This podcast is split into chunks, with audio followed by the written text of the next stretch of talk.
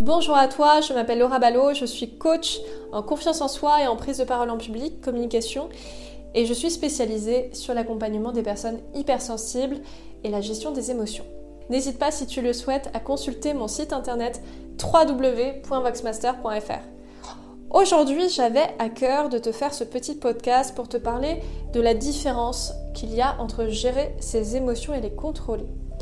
Je pense que cette différence, elle est absolument fondamentale pour une raison, c'est que contrôler ses émotions, c'est absolument contre-productif.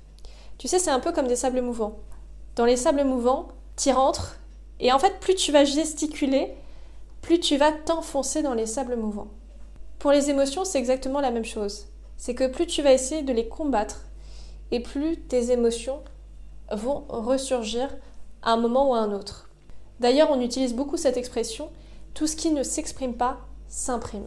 Ça s'imprime à la fois potentiellement au niveau corporel, c'est notamment toutes les maladies psychosomatiques, mais qui relèvent d'un champ qui est en réalité très large, et aussi tous les problèmes psychiques qu'on peut avoir en termes de dépression, en termes de burn-out. Moi, j'ai aussi été dans cette situation-là, notamment lorsque je travaillais dans l'administration publique, où j'avais ce sentiment en quelque sorte de porter un masque.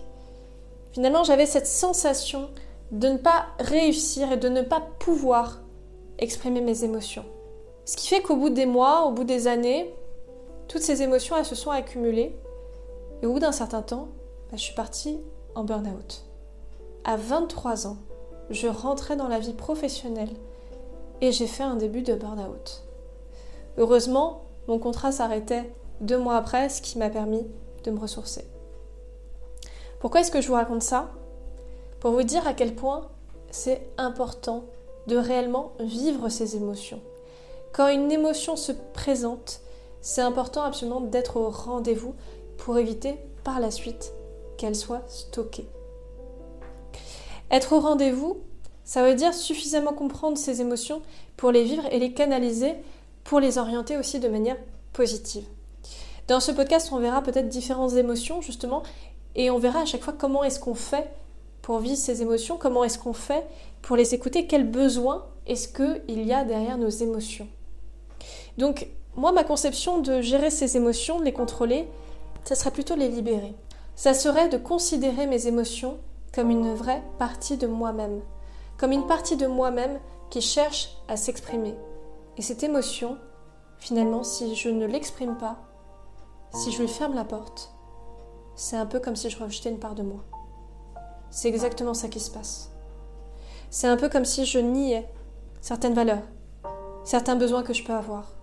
Moi, quand je vis mes émotions, c'est pas moi adulte que je pense. C'est la petite fille qui est en face de moi, la petite Laura, qui a 4 ans et qui a toutes ses émotions, qui a envie de les vivre.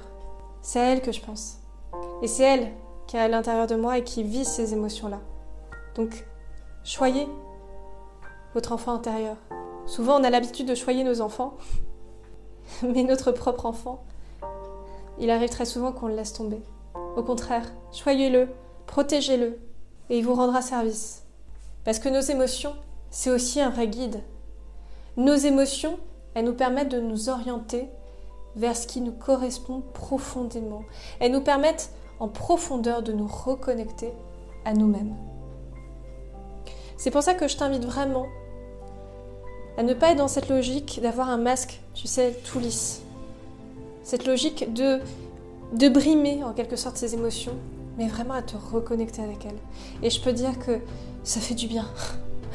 Quand tu réapprends à ressentir tes émotions, eh bien ça fait un bien fou.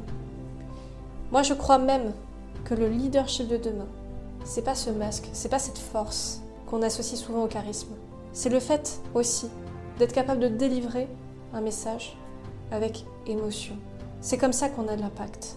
C'est comme ça qu'on arrive à profondément toucher les gens et à faire en sorte qu'ils se souviennent de vous. Alors parlez avec vos émotions, ayez l'impact et libérez-les ces émotions. Je vous dis à très bientôt pour un prochain podcast.